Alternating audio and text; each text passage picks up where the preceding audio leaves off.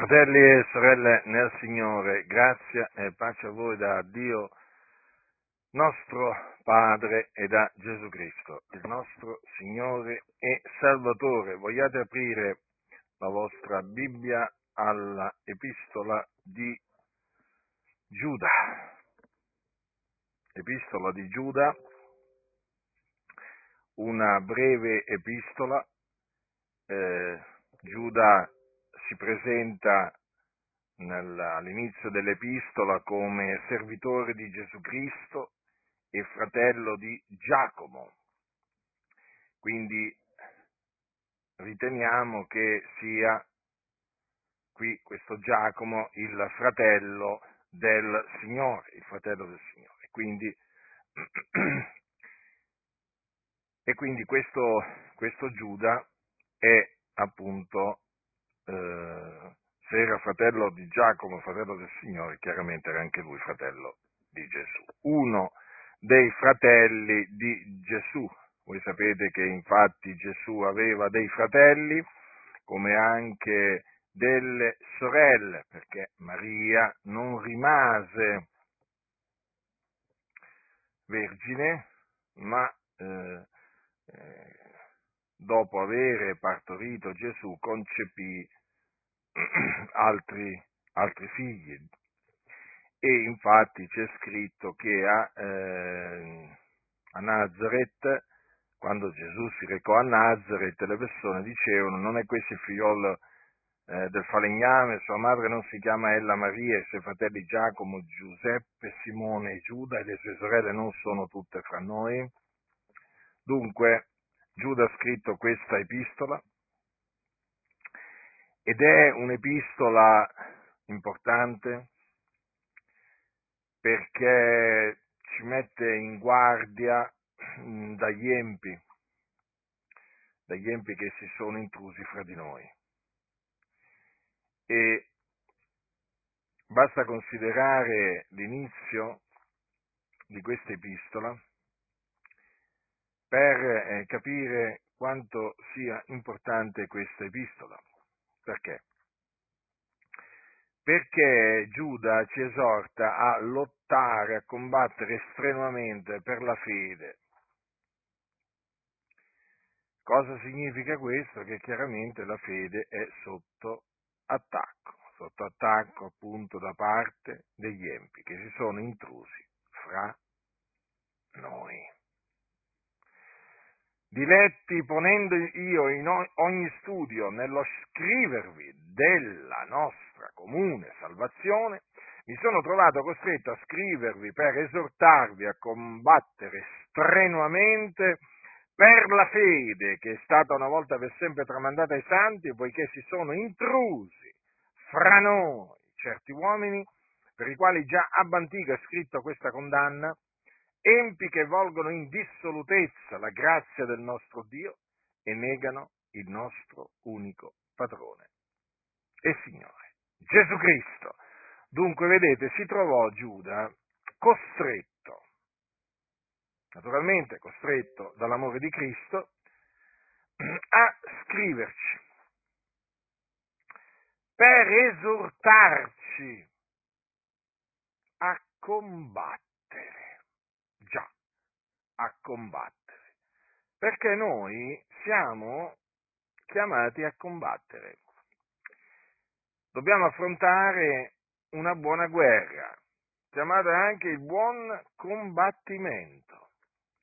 Questo combattimento non è contro carne e sangue, però, quindi sia chiaro, sin dall'inizio noi non è che lottiamo contro gli empi che si sono intrusi in mezzo a noi, però dobbiamo chiaramente lottare per la fede e difenderla dagli attacchi degli empi.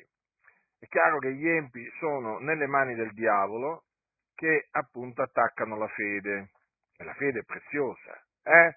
La fede è preziosa. Se bisogna lottare estremamente per la fede, vuol dire che la fede che noi abbiamo ricevuto, perché l'abbiamo ricevuta, è preziosa. Allora, vi stavo dicendo appunto che il nostro combattimento non è contro carne e sangue. Infatti dice Paolo ai santi di Efeso, dice Il combattimento nostro non è contro carne e sangue, ma contro i principati, contro le potestà, contro i dominatori di questo mondo di tenebre, contro le forze spirituali della malvagità che sono nei luoghi celesti. Quindi dobbiamo fare questa premessa perché siccome che usiamo toni belligeranti, usiamo una, una terminologia da guerra, eh, allora per evitare che qualcuno pensi che noi appunto, voglio dire, incitiamo alla violenza fisica, eh, contro delle persone malvagie, allora è bene fare questa promessa. Noi non combattiamo contro carne e sangue, ma combattiamo appunto contro delle entità eh, spirituali, eh, demoniache, vedete come li chiama qua? Principati, potestà, dominatori di questo mondo di tenebre, forze spirituali della malvagità che sono nei luoghi celesti. Naturalmente queste entità demoniache si manifestano sulla terra, si manifestano sulla, sulla, te- si manifestano sulla terra usando degli uomini, uomini malvagi.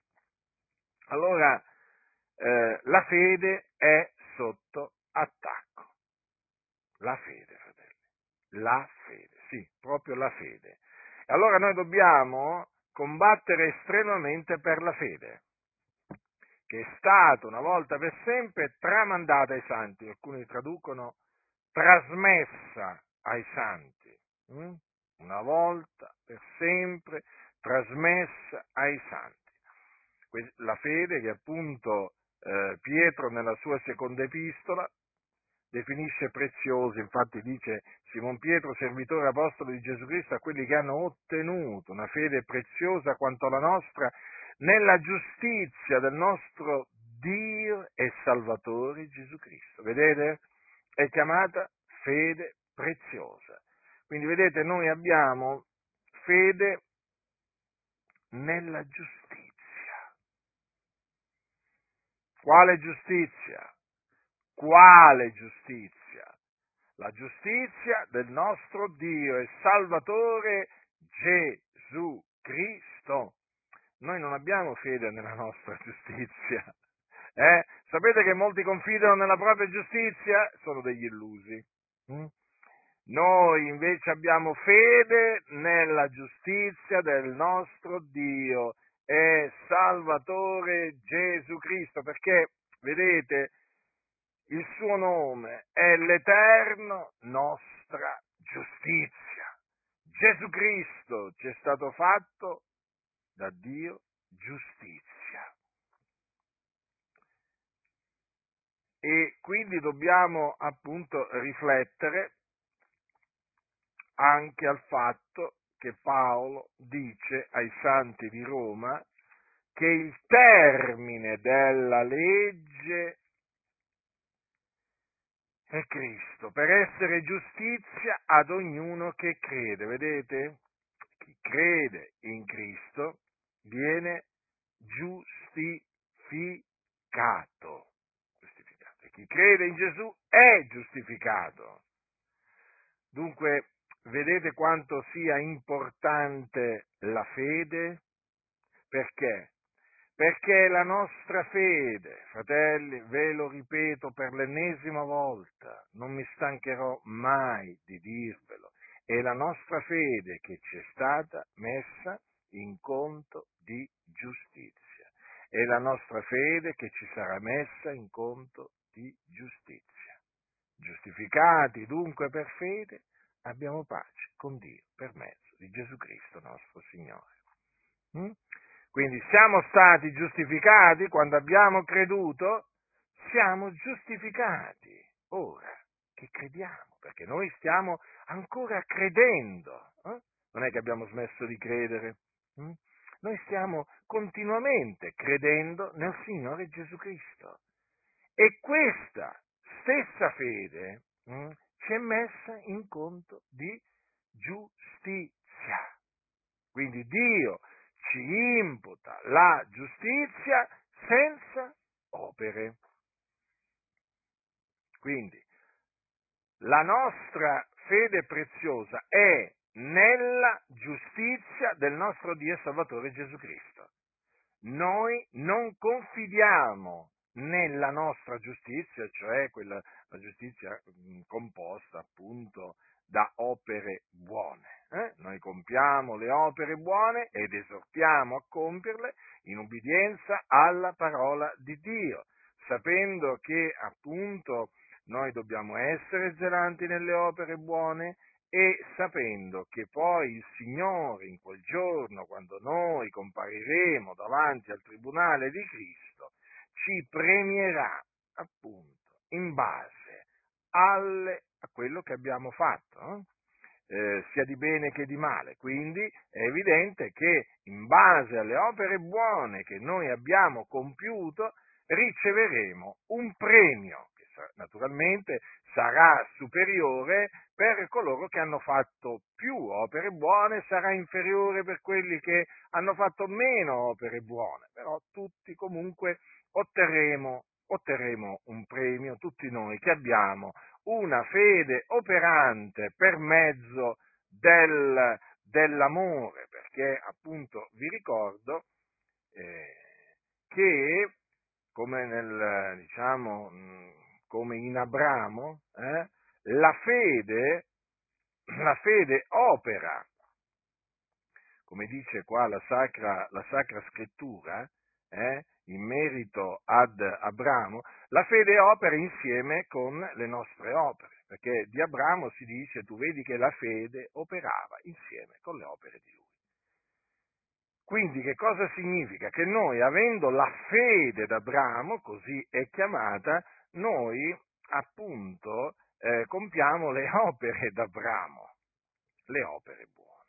E quindi noi rendiamo grazie a Dio che ci permette hm, di compiere il bene, perché anche questo viene da Dio, perché chi è colui che eh, opera in noi il volere e l'operare eh, secondo la sua benevolenza non è forse Dio? Quindi quello che noi di, buo, di buono, di bene riusciamo a fare per amore del Signore, lo, lo riusciamo a fare perché il Dio opera in noi.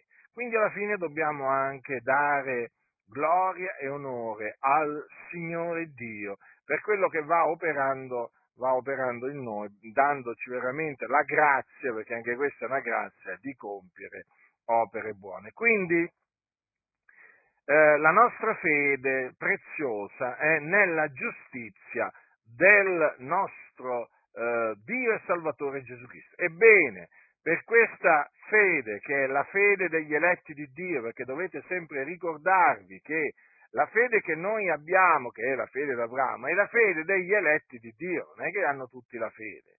Sapete che esiste una falsa dottrina nelle chiese che dice che tutti gli uomini hanno la fede, quindi eh, quando alcuni vanno a eh, evangelizzare, diciamo così, eh, perché chiamano quella evangelizzazione, che cosa dicono le persone? Beh, tu hai la fede, tirala fuori, no? come se appunto tutti avessero la fede e la devono tirare fuori. No, fratelli nel Signore, la fede eh, si riceve da Dio, noi l'abbiamo ricevuta da Dio, eh, perché questa è la fede degli eletti di Dio. E insomma, è veramente una fede preziosa. Ebbene, questa fede è sotto attacco.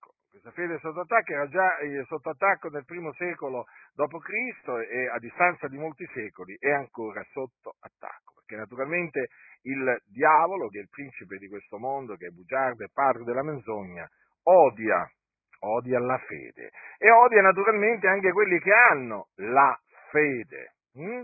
Quindi, siccome che la fede d'Abramo eh, ce l'hanno i figlioli d'Abramo, eh, perché noi siamo figlioli d'Abramo, sapete che Abramo è nostro padre, perché il Signore lo costituì padre di molte nazioni. E allora chiaramente il diavolo si scaglia contro, eh, contro i figli d'Abramo, cioè contro, contro, di noi, che abbiamo creduto nel Signore Gesù Cristo. I suoi attacchi eh, contro la fede sono, sono svariati e vengono continuamente portati dal diavolo. Il diavolo è è eh, diciamo, continuamente diciamo, in azione all'opera eh, diciamo, per attaccare la fede. Mm? Quindi noi siamo chiamati a combattere strenuamente per, per, la fede che è stata una volta per sempre trasmessa ai santi. E appunto ehm, eh, questa fede è sotto attacco da parte degli empi, che, da parte di uomini malvagi che si sono intrusi in mezzo a noi, proprio in mezzo, in mezzo alla Chiesa, stanno in mezzo ai santi. Allora, eh, eh, vedete come Giuda lo spieghi, poiché, dice, si sono intrusi fra noi certi uomini, si sono intrufolati, infiltrati, per i quali già Abantico ha scritto questa condanna, quindi la condanna, la condanna loro è già scritta, hm? è già scritta, Abantico, pensate, Abantico. Empi che volgono in dissolutezza la grazia del nostro Dio e negano il nostro unico padrone, il Signore Gesù Cristo. Ora prestate molta attenzione a queste parole perché sono di fondamentale importanza per mm, diciamo, identificare questi, questi, soggetti. Cosa c'è scritto qua? Che evolgono, cioè trasformano in dissolutezza la grazia del nostro Dio. Ora, voi sapete che l'Apostolo, l'Apostolo Paolo a Tito che cosa gli dice? Gli dice che la grazia di Dio, salutare per tutti gli uomini, a parte ci ammaestra a rinunciare all'impietà e alle mondane concupiscenze per vivere in questo mondo temperatamente, giustamente e piamente, aspettando la beata speranza e l'apparizione della gloria del nostro grande Dio e Salvatore Cristo Gesù. Allora, notate che Giuda dice che questi empi volgono in dissolutezza la grazia del nostro Dio. Allora, la grazia di Dio eh, ci, eh, ci ammaestra a rinunziare all'impietà, all'impietà quindi all'iniquità e alle mondane concupiscenze. Allora che cosa fanno questi uomini malvagi? Questi uomini malvagi trasformano la grazia praticamente in una licenza di peccare, con naturalmente varie giustificazioni, però in fin dei conti poi eh, praticamente trasformano proprio così, trasformano proprio ehm, la grazia in, in, in, in impietà. Infatti queste persone si caratterizzano per la loro malvagità. Eh? Sono per esempio persone bugiarde, hm? Sono persone che amano e praticano la menzogna anche perché godono dei loro inganni mentre, mentre, mentre partecipano appunto ai conviti, ai conviti dei, alle, agapi, alle agapi dei santi. Sono persone a cui piace mentire, ingannare, gabbare il prossimo, sono persone a cui, la, a, a cui della verità non interessa proprio niente, eh? Non interessa proprio niente, quindi sono dati alla menzogna. D'altronde sono figli, ehm, eh, sono figli di colui che è bugiardo e padre della menzogna e vogliono fare i desideri del padre loro. Ecco, una di queste caratteristiche appunto di costoro è proprio l'amore per la menzogna. È più forte di loro, non riescono a dire la verità. Si devono inventare proprio menzogne, false accuse contro Tizio, Caio, Sempronio, ma proprio accuse gravi, gravi, gravissime. Ma questo guardate che lo fanno con tutti, non è che lo fanno solo con me, no? Perché qualcuno potrebbe pensare, Giacinto, ma tu parli per la tua esperienza personale, capisco che ci sono quelli che si sono inventati false accuse contro di te. Sì, ho capito, però io parlo per esperienza personale, ma ti posso dire, vi posso dire che i bugiardi non è che vanno in vacanza, eh? i bugiardi sono, diciamo, bugiardi del continuo, non è che sono bugiardi, eh, che, che, vi posso dire io, non è che sono bugiardi pa- part-time, no? Mm? No, sono bugiardi full-time, sono sempre bugiardi loro. Infatti le loro menzogne sono così tante che veramente uno veramente potrebbe scriverci un'enciclopedia delle loro menzogne, perché queste persone appunto amano mentire. Guardate che questa è una cosa, è una caratteristica che eh, praticamente di cui oggi diciamo molti non, non, vogliono parlare, nemmeno sentire parlare. Perché? Perché eh, le, le, denominazioni sono piene di bugiardi, la verità è questa, fratelli nel Signore. Eh, questa è la verità. Oggi veramente la menzogna non solamente è tollerata, ma è anche incoraggiata, praticata. C'è veramente un esercito di bugiardi in mezzo alle denominazioni evangeliche, a cominciare dai pastori. Eh? È proprio così. Mentono, mentono, mentono sapendo di mentire, inventandosi le cose le più assurde contro coloro naturalmente che essi non, eh, che essi non gradiscono. poi quando le loro menzogne vengono smascherate hm, pubblicamente, perché le hanno dette pubblicamente e pubblicamente vengono smascherate. Allora che cosa succede? Che i bugiardi cominciano a fare le vittime, eh? Cominciano a fare i perseguitati, eh? e poi ci sono gli immancabili ipocriti eh? che quando vedono che i bugiardi vengono smascherati cominciano a dire quanto siete spietati, siete una setta. Quindi, fino a che i bugiardi ti riempiono di menzogne, ti lanciano false accuse, veramente, veramente ti dicono proprio le cose le più assurde pubblicamente, eh? e tu sopporti, sopporti, eh? allora loro stanno in silenzio, in rigoroso silenzio. Eh? No, no, devono stare in silenzio. Però nel momento in cui tu ti difendi o qualcun altro ti difende, si leva in tuo favore perché è inorridito dalle menzogne che costoro lanciano contro di te e, e smaschera queste menzogne e i bugiardi quindi scappano, scappano a rifugiarsi nelle caverne, eh? ecco che allora quelli che smascherano le menzogne vengono definiti da questi ipocriti. E ipocrite, perché ci sono sia uomini e donne piene di ipocrisia, e allora ci cominciano, cominciano a essere definiti i difensori della verità settari, non avete amore per i fratelli, e insomma tutti, tutti questi, diciamo, appellativi, ma ormai li abbiamo individuati questi ipocriti, li abbiamo individuati, prendono piacere quando ti lanciano false accuse e si schierano pure, godono sotto sotto, quando arriva il calunniatore di turno, ma quando poi il calunniatore di turno dopo poco viene smascherato e ridotto a nulla, ecco che allora si fanno vivi, ma tu li vedi che cominciano a uscire da tutte le parti. Ma guarda quanto sono cattivi quelli, quanto sono settari. Eh, oh, guarda un po', guarda un po'. Siamo settari e cattivi quindi, eh? Perché? Perché smascheriamo i bugiardi, eh? Ma ormai vi abbiamo individuati, razza di ipocriti, di vipere, uno per uno, per ora quelli che il Signore ci ha dato la grazia di individuare. Ma abbiamo capito che siete, fate, fate parte della razza di vipere di cui parlò Gesù. Eh? Razza di vipere, sì, gli ipocriti. Eh? Voi godete quando appunto qualcuno lancia false accuse contro un ministro del Vangelo, voi godete sotto sotto e poi vi rattristate, e poi naturalmente vi rattristate, vi turbate quando quei bugiardi vengono smascherati pubblicamente per quello che sono, figli del diavolo, progenie della menzogna, gente veramente maldicente che in mezzo ai santi non deve mettere piede, anzi non, è, non voglio dire piede, nemmeno un mignolo costoro devono mettere in mezzo alla Chiesa. Una volta che vengono individuati questi bugiardi, questi calunniatori, questi maldicenti devono essere tolti di mezzo immediatamente ma proprio immediatamente, uomini, donne, non importa, via, via, non importa da quanto reclamano di essere amici,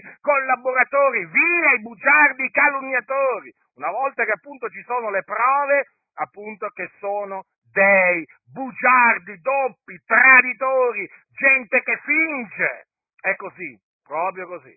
Ma noi continuiamo comunque a, eh, diciamo, levarci in favore della fede, non solo della fede, ma anche della verità, perché Dio ha dato a quelli che veramente lo temono una bandiera perché si levino in favore della verità. Però sappiamo benissimo che ci sono molti che non gradiscono la nostra lotta per la fede e per la verità, ma a noi non ci interessa niente, a noi quello che interessa essere, è essere graditi a Dio io l'ho sempre detto, noi non guardiamo ai numeri, noi guardiamo al Signore, noi guardiamo all'Evangelo, alla dottrina di Dio. A noi non ci interessano i numeri. Chi è da Dio ascolta le parole di Dio, chi non è da Dio non le ascolta.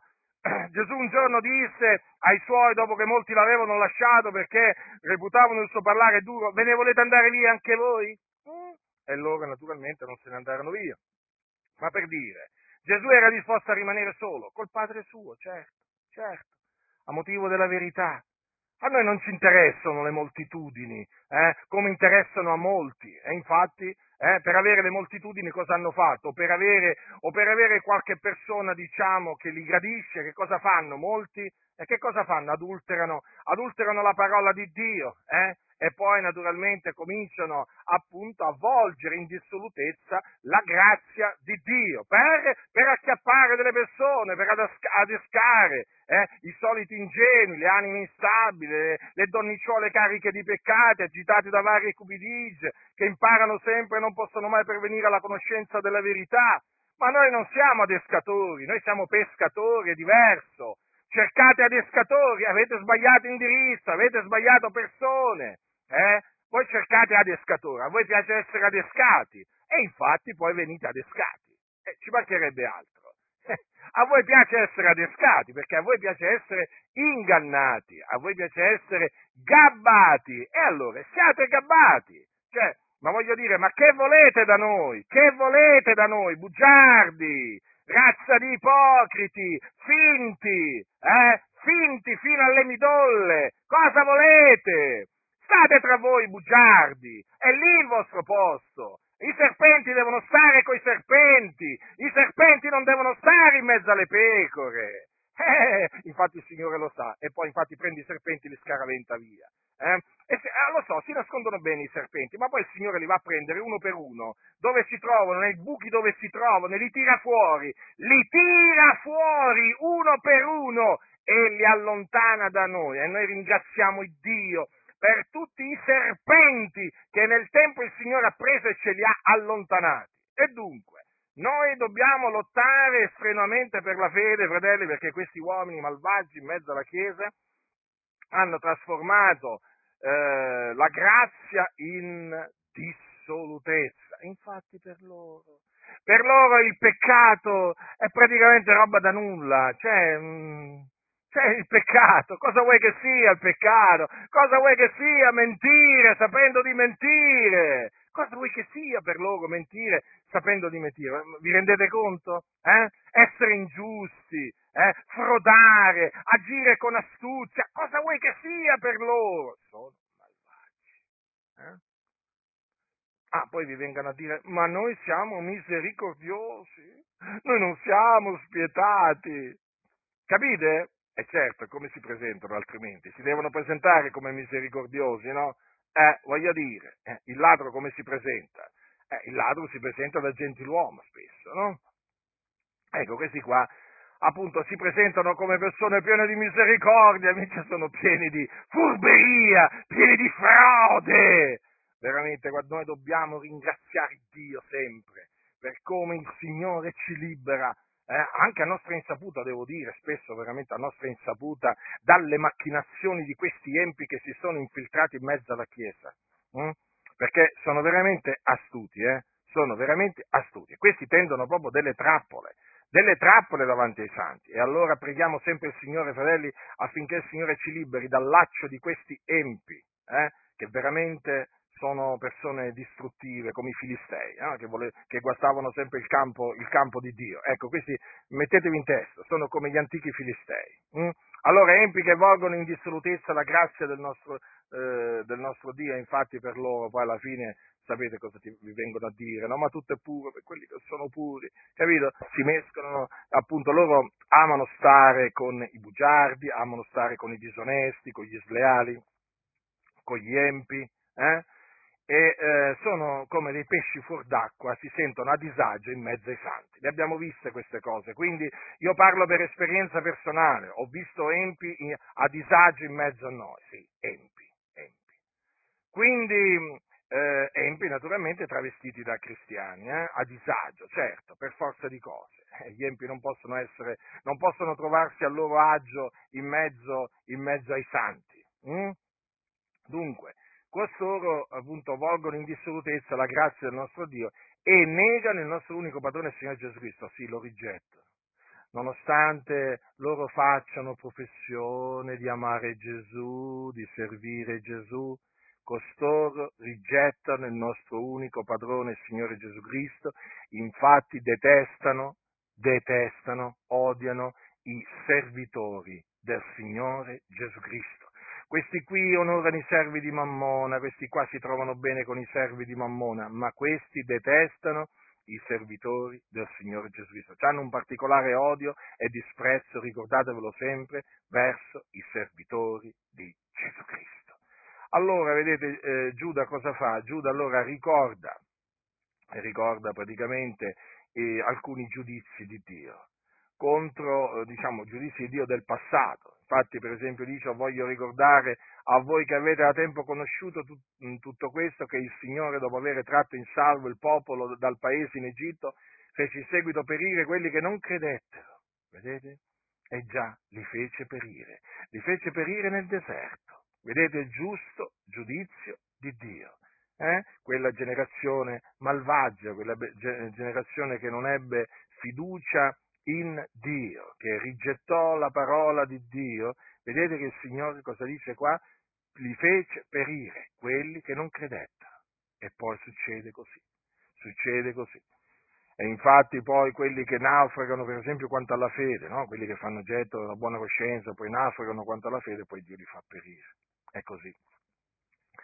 Allora eh, bisogna stare attenti, fratelli nel Signore, perché Dio è giusto, è un fuoco consumante, è un vendicatore, quindi non lascia impuniti hm, questi empi.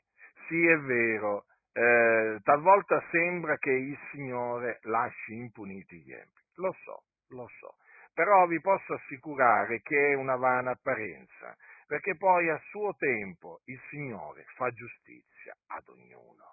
Eh? Poi ricordatevi questo, gli empi guastano il Tempio di Dio, cioè la Chiesa di Dio. Quindi, siccome che il Tempio è di Dio, la Chiesa è di Dio, non è che è mia la Chiesa, non è che il Tempio è mio, no, no, no, è del Signore. È evidente che loro vanno a guastare ciò che è proprietà di Dio. Appunto, quindi sarà il Signore poi, sarà il Signore a eh, fargli trovare il salario della loro condotta. Il Signore li affronterà, il Signore combatterà contro di loro. Eh? Noi comunque sia rimaniamo saldi nella fede e difendiamo la fede che costoro attacca. Però voglio dire, è il Signore poi che si occuperà appunto di giudicare, eh, di giudicare eh, costoro, no? punendoli naturalmente come, come meritano. Naturalmente ricordatevi che noi nel momento in cui scopriamo che eh, uno che si presenta come fratello è un fornicatore, un oltraggiatore, un, um, eh, un avaro, un idolatra, eh, chiaramente noi eh, non dobbiamo avere niente a che fare con lui, un tale non dobbiamo neppure, neppure mangiare. Nel momento in cui abbiamo le prove che appunto costui rientra nella categoria ehm, eh, appunto che eh, Paolo menziona quando dice quello che vi ho scritto di non mischiarvi con alcuno che chiamandosi fratello sia un fornicatore, un avaro, un idolato, un associatore, un ubriacone o un rapace, allora costui, da costui ci dobbiamo separare, lo dobbiamo togliere dal nostro mezzo, perché con un tale non dobbiamo neppure mangiare. Con costoro non ci dobbiamo mettere, anche se si chiamano fratelli. Quindi una volta individuati, quindi una volta che si hanno le prove hm, che, questo, che, costoro rientrano in questa lista, bisogna prenderli, eh, allontanarli appunto toglierli di mezzo dalla, dalla, da, dal mezzo della Chiesa. Dunque vi stavo dicendo che Giuda ricorda dei giudizi di Dio per, affinché nessuno si illuda, affinché tutti sa, sappiano che il Signore è giusto e il Signore fa giustizia. Poi dice anche, egli ha serbato in catene eterne nelle tenebre per il, del gran, per il giudizio del gran giorno, gli angeli che non serbarono la loro dignità primiera, ma lasciarono la loro propria dimora allora, qui si riferisce a degli angeli che, come dice mm, in Genesi, vengono chiamati figlioli di Dio, eh? e che praticamente si accoppiarono con le figliole degli uomini. Eh? Or quando gli uomini cominciarono a moltiplicare sulla faccia della terra e furono loro nate delle figliole, avvenne che i figlioli di Dio videro che le figliole degli uomini erano belle e presero per mogli quelle che si scelsero fra tutte. Dunque qua gli angeli lasciarono la loro dignità primiera e si misero con delle figliole degli uomini. Mm? Gli angeli sono chiamati figlioli di Dio. Lì in quel passaggio della, della, della Genesi. E dunque il, il Signore che cosa, eh, come punì questi angeli? Lo, lo leggiamo anche in Secondo Pietro, quando dice che Dio non risparmiò gli angeli che avevano peccato, ma li inabissò, confinandoli in antri, in antri tenebrosi per esservi custoditi per il giudizio. Vedete dunque? C'è un certo numero di angeli che il Signore ha inabissato a motivo della loro disubbidienza, li ha confinati in, ati, confinati in anti tenebrosi e là sono mantenuti in catene per esservi custoditi per il giudizio. Mm? Ricordatevelo sempre questo. Dunque, cosa dice qui? Dunque, egli ha serbato in catene eterne nelle tenebre per il giudizio del gran giorno gli angeli che non serbarono la loro dignità preghiera, ma lasciarono la loro propria dimora. Vedete? Cioè, il Signore ha punito questi, eh, questi angeli che si diedero all'iniquità. Allora dice, nello stesso modo Sodome e Gomorra e le città circonvicine, essendosi abbandonate alla fornicazione, nella stessa maniera di costoro, ed essendo andate dietro a vizi contro natura, sono poste come un esempio, portando la pena d'un fuoco eterno. Voi sapete alla fine che il Signore riservò a Sodome e Gomorra, le città circonvicine, il Signore fece scendere dal cielo fuoco e zolfo e ridusse in cenere quelle città. Quelle città si erano abbandonate alla fornicazione, hm? nella stessa maniera in cui si abbandonarono eh, diciamo, quegli angeli di cui abbiamo parlato poco fa, e poi quelle, quelle, quelle, città si erano abbandonate a vizi contro natura, infatti lì c'era omosessualità in, quel, in quelle città. Eh, infatti voi sapete che gli abitanti, di, gli omosessuali sono chiamati sodomiti, hm? sodomiti. E allora che cosa fece il Signore? Il Signore ridusse in cenere quelle, quelle città, le distrusse. Proprio le fece scomparire dalla faccia della terra dice sono poste come un esempio, portando la pena ad un fuoco eterno. Vedete come il Signore, fratelli, eh, non lascia eh, impunito il colpevole? Perché Giuda ha ricordato questi giudizi antichi del Signore? Hm? Proprio affinché nessuno si illuda, affinché nessuno pensi che questi empi la faranno franca. No, non la faranno franca. Gli empi non l'hanno mai fatta franca. Può sembrare che magari per un tempo la facciano franca, ma il trionfo, de, de, il trionfo degli empi, eh, il trionfo dei malvagi è breve. Eh? La scrittura dice, arriva il momento, fratelli, arriva il momento, lo continuiamo a dire noi, perché è la verità arriva il momento che Dio esercita dall'alto della sua dimora la sua giustizia. È Lui che si occupa di questo. Eh? Allora dice la scrittura, e ciò nonostante anche costoro, nello stesso modo, trasognati, mentre contaminano la carne, disprezzano l'autorità e dicono male della dignità. Vedete? Qui, il, qui Giuda, il nostro fratello Giuda, appunto, eh, diciamo, eh, ci spiega qual è il carattere eh, iniquo di queste persone, qual è la loro condotta malvagia. Vedete come li definisce? Eh? Trasognati, contaminano la carne, quindi è gente che uh, si abbandona alle concupiscenze carnali, poi disprezzano l'autorità e dicono male della dignità. Infatti io ho notato che, eh, voglio dire, quante volte ho notato degli sprezzatori dell'autorità stabilite da Dio, per esempio. No? Questi empi prendono piacere proprio eh, nel, ehm, nel, nel disprezzare l'autorità stabilita da Dio a capo di una nazione. Hanno proprio questa caratteristica. E vi dirò anche che costoro in generale disprezzano quelli che Dio ha stabilito. Eh? Guardate, costoro disprezzano non solo le autorità che Dio ha stabilito in una nazione, ma anche quelli che Dio ha stabilito nella Chiesa, eh? i suoi ministri. D'altronde questi sono empi che cercano la distruzione della Chiesa e quindi per forza di cose odiano coloro che sono ministri della Chiesa, che servono la Chiesa. Infatti costoro vogliono la distruzione della Chiesa e per volere la distruzione della Chiesa devono anche volere e desiderare la distruzione dei ministri della Chiesa. Dunque, dispre- eh, dicono male della dignità, no? vedete, qui si parla appunto del, del diavolo, no? perché il diavolo comunque sia rimane una dignità, è il principe di questo mondo, non lo dimenticate. Dice così, invece l'arcangelo Michele, quando contendendo col diavolo disputava circa il corpo di Mosè, non, udì, non ardì lanciare contro lui un giudizio ingiurioso, ma disse, ti sgridi il Signore. Quindi, vedete, per fare, eh, per fare comprendere quanto sia iniquo il comportamento di costoro, ecco che eh, Giuda ci ricorda che ehm, l'arcangelo Michele, quindi non un semplice angelo, eh, ma qui si parla dell'arcangelo Michele, quando si trovò a disputare con il diavolo circa il corpo di Mosè, perché il diavolo voleva impossessarsi del corpo di Mosè, dice che l'arcangelo Michele non ardì lanciare contro lui un giudizio ingiurioso, ma disse ti sgridi il Signore.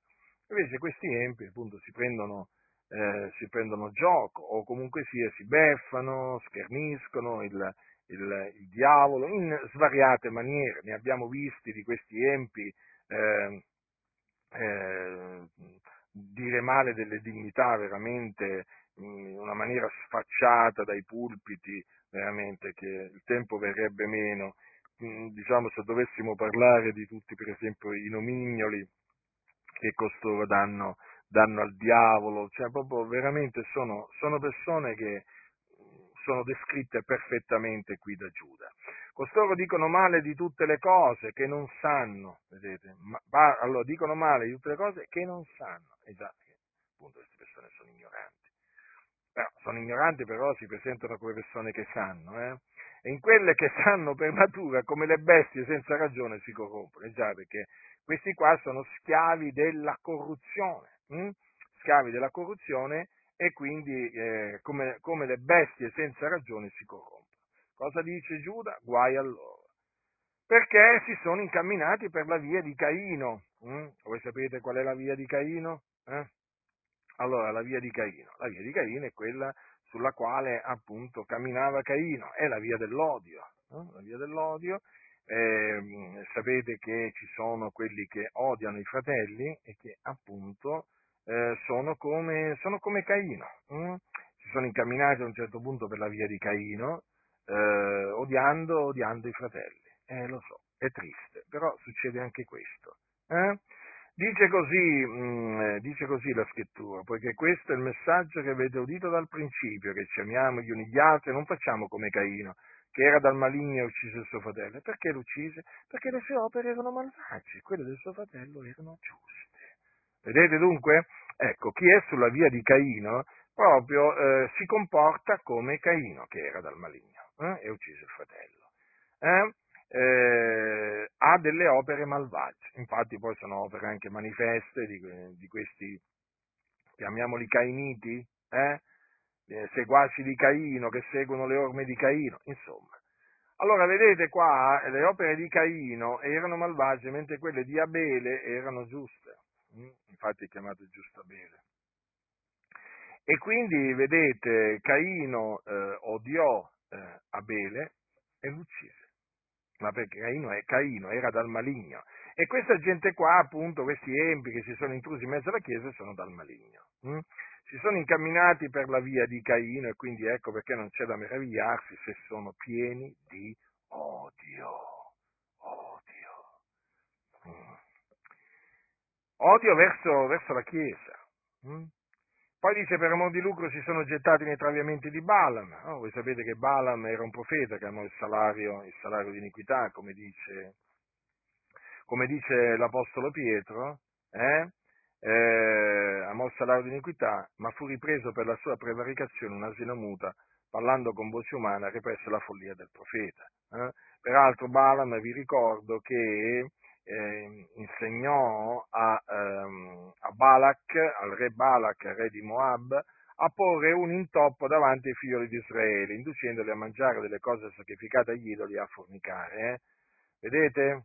Quindi questi qua sono anche seguaci di Balaam, hm? o comunque sia seguono le orme, le orme, le orme di Balaam. effettivamente costoro, per amore di disonesto, di disonesto guadagno, per amore di lucro, inducono poi le chiese a intoppare eh, o comunque sia a cadere nel, nel peccato in una maniera o nell'altra, li inducono a mangiare delle cose sacrificate agli, eh, idoli e anche a fornicare, no? tollerando la fornicazione, ehm, o giustificandola in qualche, in qualche, circostanza e così via. Insomma, per amore di lucro si sono gettati nei tradimenti di Balaam e sono per, periti per la ribellione di Core. Core fu uno di quelli che si ribellò a Mosè, a Mosè e Aronne, che disprezzarono eh, Mosè e Aronne e per questa eh, ribellione che fu mossa dall'invidia verso questi due fratelli, Mosè e Aronne erano fratelli,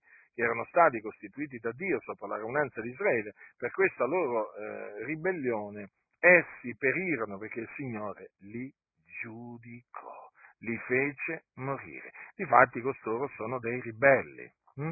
sono dei ribelli che si scagliano contro appunto i ministri della Chiesa, i ministri di Dio. E così, fratelli del Signore, tutto, è tutto, come la scrittura spiega la scrittura, la scrittura eh, è armonica, è la parola di Dio. Eh?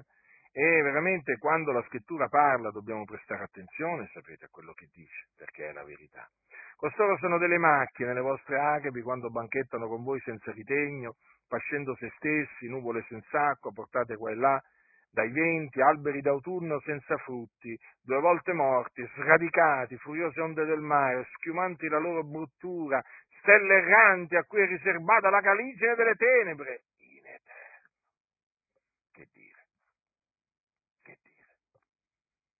Cioè, qui c'è una descrizione appunto che viene fatta di costoro che può lasciare eh, per un momento mh, alcuni perplessi, nel senso che alcuni leggendo queste parole potrebbero essere indotti, ma può essere mai che siano così? Sì, fratelli nel Signore, questi empi sono esattamente così. In particolare vedete queste espressioni, furiose onde del mare, schiumanti la loro bruttura. Sono persone senza pace, sono persone tormentate, come, to- come tormentate da demoni, sono senza pace, infatti non v'è pace per gli empi, dice il mio Dio, eh?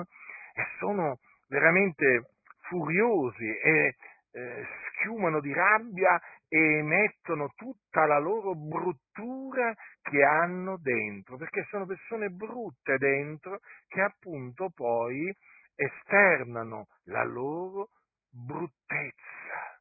Eh? Eh, avete visto cosa gli è riservata? La caligine delle tenebre in eterno. Mm? In eterno. E così eh, sono nelle, delle nuvole senza acqua, portate qua e là dai venti. Eh? Nuvole senza acqua. Sì, sì, sono delle nuvole, però senza acqua. Che servono le nuvole senza acqua? Naturalmente hanno anche loro, dice, la loro utilità eh, nella storia della Chiesa, eh, gli empi, perché voi sapete, fratelli, il Signore Dio ha fatto ogni cosa per uno scopo, anche l'empio, per il dì della sventura. Quindi vedete, anche questi empi sono stati fatti da Dio, tranquilli, che il Signore è, mh, mm, diciamo, controlla appieno la storia, eh? controlla appieno le vie di tutti, eh? cioè Dio governa l'universo Capite? Eh? E allora, dato che eh, Dio ha fatto ogni cosa per uno scopo e anche l'empio per dire la sventura, è normale che noi quando leggiamo di questi empi che si sono intrusi in mezzo alla Chiesa diciamo, eh, Signore, allora, anche questi sono stati fatti per uno scopo. Eh? Infatti vedete cosa c'è scritto? È ri- allora è riservata la caligine delle tenebre in eterno.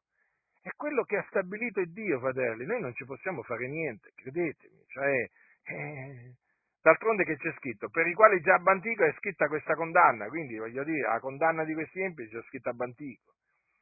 Vedete che dice che per loro pure profetizzò Enoch, il settimo da Adamo, dicendo, ecco il Signore è venuto con le sue sante miriadi per fare giudizio contro tutti e per convincere tutti gli empi di tutte le opere d'impietà che hanno ampiamente commesse e di tutti gli insulti che gli empi peccatori hanno proferiti contro di lui.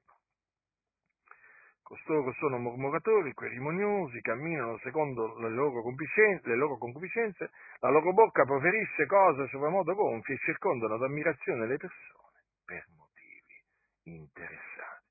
Dunque vedete che ancora una volta qua Giuda ci ricorda appunto eh, un, cioè, mh, la fine che faranno costoro. Mh? cioè praticamente il giudizio che si abbatterà su di loro. E certo, è così, è chiaro, il Signore è venuto con le sue sante mirili per far giudizio contro costoro. Vedete? Quindi avete notato già, voglio dire, in, in queste poche parole, avete notato già quante parole di condanna, di giudizio sono, vengono espresse nei confronti di questi empi? Perché questi qua sono in abominio a Dio, eh? Eppure, eppure, eppure, sono in mezzo alla Chiesa. Hm? Vedete cosa dice? Mi, colpiscono sempre queste parole, no? La loro bocca proferisce cose sopramodo gonfie. E per questo, perché? Perché sono persone gonfie. E allora proferiscono cose sopramodo gonfie, si credono chissà chi, pensano di essere chissà chi, eh? parlano come se fossero Dio, eh? Pensano di poter guidare la tua vita, di cambiare la tua vita, eh? a loro piacimento eh? pensano di avere una sorta di bacchetta in mano eh, con la quale appunto praticamente dicono eh, diciamo come deve andare la tua vita, in che direzione deve andare la tua vita, eh? non sapendo appunto che poi è il Signore che dirige i passi, i passi dei giovani, eh? ma loro sono arroganti, si mettono al posto di Dio. E poi vedete, circondano d'ammirazione le persone per motivi interessati perché sono dei grandi lusingatori questi, e eh? questi sanno lusingare. Ora voi sapete che l'uomo che lusinga il prossimo gli tende una rete davanti ai piedi. Hm? Cioè, attenzione fratelli, perché questi sono molto pericolosi. Perché? Perché lusingano gli altri. Hm? Li lusingano praticamente eh, fingendosi interessati a loro e quindi gli, gli, gli, dicono delle cose belle per portarseli dalla loro parte, cioè per dei motivi tutti loro. Eh? Li circondano d'ammirazione e naturalmente le persone, le persone naturalmente che cercano gloria umana chiaramente rimangono vittime di questi, eh, di questi empi. Ma state attenti quindi, non, cada, non cadete nelle trappole appunto di questi lusingatori. Eh? State molto attenti a chi vi lusinga. Eh? State molto attenti perché praticamente chi vi lusinga vi tende una trappola, vi tende una rete davanti ai piedi, diffidate di chi vi lusinga. Ma comunque il Signore poi vi guiderà, il Signore guida, perché poi il Signore ti fa comprendere, hm? ti fa comprendere chi sono le persone eh? magari non appieno in un certo momento, però sicuramente ti mette in allarme, cioè ti fa comprendere che c'è qualcosa che non va. Io la metto in questa maniera, per esperienza personale posso dire questo, che allora mi è successo questo più di una volta, allora praticamente il Signore mi ha avvertito, eh? Mi ha avvertito, mi, mi, ha avvertito, mi, mi ha avvertito su qualcuno o su qualcuna facendomi comprendere che c'era qualcosa che non andava. Quindi è chiaro che nel momento in cui tu vedi che c'è qualcosa che non va, tu non è che sospetti il male, intendiamoci, non è che cominci a pensare che quello stia macchinando contro di te chissà che cosa, no, però naturalmente diventi guardingo, mm, è ovvio, cioè mh, agisci con prudenza verso quella persona, perché c'è qualcosa che non va. Allora naturalmente tu da credente pazienti, eh? devi essere paziente verso, verso, verso il, tuo, il, tuo, prossimo e quindi tu pazienti, ma non sospettando però che quella persona eh, veramente ti odia o, stia, o sta macchinando contro di te e così via. No, tu pazienti, lo riprendi quando lo devi riprendere, lo correggi quando lo devi correggere, come un fratello. Eh? Ma però poi che cosa succede? Eh, succede che appunto le cose che eh, diciamo eh, non vanno cominciano un po' a moltiplicarsi, diciamo così, e allora tu comunque sia pazienti, hm? riprendi, correggi, poi arriva il momento arriva il momento in cui Dio eh, veramente emana la sentenza, fin qui erano oltre praticamente. Cioè praticamente Dio decide di fare emergere chi è quella persona, veramente. E allora gli prende la maschera, gliela fa cadere e allora tu ti, ti trovi davanti praticamente un mostro. Ti trovi davanti un mostro o un, un una donna mostro, eh? e praticamente dici, ma allora ecco, i segnali c'erano già, i segnali c'erano già, adesso vedo chiaramente quello che prima non vedevo chiaramente, adesso ho capito, adesso ho capito che tutti quei segnali d'allarme che mi mandava il Signore effettivamente, effettivamente rappresentavano dei moniti. Hm? Poi chiaramente quando il Signore ti fa vedere chi è veramente una persona, beh, in quel momento, in quel momento è chiaro, le cose sono chiare, non hai più alcun dubbio. Eh? E allora naturalmente poi ti ritiri da quella persona perché quella persona non ha niente a che fare con la Chiesa di Dio. Perché è una persona finta, una persona che ha finto, una persona che praticamente ehm, ti circondava d'ammirazione appunto per motivi interessati. No? Eh, praticamente fingeva di essere interessato a te, fingeva, eh? fingeva di stimarti, fingeva di amarti, eh? fingeva di collaborare con te, perché sotto sotto ti odiava, ti disprezzava. Voi direte com'è possibile? Sono le persone doppie. Le persone doppie si chiamano così per questa ragione. Hm? Doppie, hm? double face, hanno due facce. Eh? Eh, tu ne vedi una e non vedi quell'altra. Eh? Capite? Poi che cosa succede? Arriva il giorno che tu vedi anche quell'altra di faccia. Quando vedi, per dire, no? Allora quando vedi quell'altra faccia dici, ma allora questo qua è doppio, questo è un ipocrita. Via, via da me gli ipocriti. Eh? Quindi ci sono persone comunque che fingono. Eh? E allora bisogna sempre stare attenti perché queste persone che fingono ti lusingano, allora devi essere prudente, devi essere prudente. Allora dice, ma voi diletti, ricordatevi delle parole dette innanzi dagli apostoli del Signore nostro Gesù Cristo, come essi vi dicevano, nell'ultimo tempo vi saranno degli schernitori che cammineranno secondo le loro empie concupiscenze, costoro sono quelli che provocano le divisioni, gente sensuale che non ha lo spirito. Ecco, vedete un'altra caratteristica di costoro che sono persone sensuali amano parlare di cose delle quali non si deve parlare. Hm? È proprio gente sensuale. Eh? Mm, si potrebbe dire molto, diciamo, a proposito della loro sensualità. Eh? Comunque si appura, la, la, loro sensualità poi è manifesta e anche si appura. Eh? Gente che non ha lo spirito, gente che provoca le divisioni. Sì, perché a costoro, a costoro che i credenti stiano uniti non gli interessa proprio niente. Loro sono per le divisioni. Sono loro che provocano le divisioni, ma perché sono settari, chiaro camminano secondo i desideri della carne.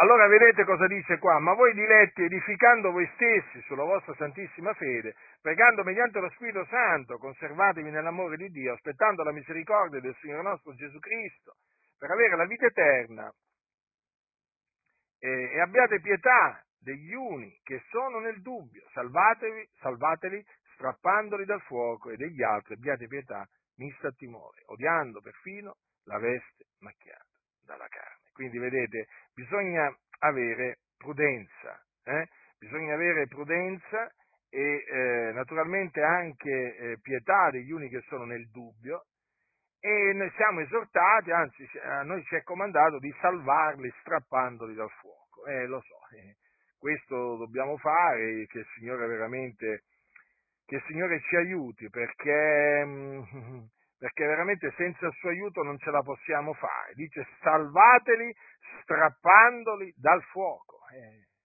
è così. Eh, qui sta parlando di quelli che sono nel, nel dubbio, che sapete, ci sono anche quelli che sono nel dubbio. Degli altri dobbiamo avere pietà mista a timore. Vedete? Pietà mista a timore. Mm? odiando perfino la veste macchiata dalla carne. Dunque eh, Giuda poi conclude la sua epistola eh, dando gloria a Dio, eh, dicendo ora a colui che è potente da preservarvi da ogni caduta e da farvi comparire davanti alla sua gloria irreprensibili, con giubilo all'Iddio unico, Salvatore nostro, per mezzo di Gesù Cristo, nostro Signore, siano gloria, maestà, forza e potestà da ogni eternità, ora e per tutti i secoli.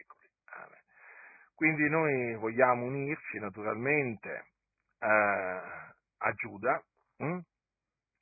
perché veramente Dio è grande, eh, Dio è potente, fratelli, da preservarci da ogni caduta. Eh? Non solo, anche da, eh, è potente da farci comparire davanti alla sua gloria irreprensibili con giubilo. Quindi stiamo saldi nella fede, stiamo saldi nella verità e continuiamo, fratelli, perché io so che voi già lottate eh, per la fede, continuiamo a lottare strenuamente per la fede, per questa fede preziosa che appunto abbiamo ricevuto da Dio e, eh, e che è nella giustizia del nostro Dio e Salvatore Gesù Cristo. Conserviamo la fede, fratelli, fino alla fine, perché è la nostra fede che ci è stata messa in conto di giustizia e che eh, ci sarà messa in conto di giustizia. Lo ribadisco per l'ennesima volta, fratelli. Lottate strenuamente per la fede che è stata una volta per sempre trasmessa ai santi. La grazia del Signore nostro Gesù Cristo sia con tutti coloro che lo amano con purità incorrotta. Amen.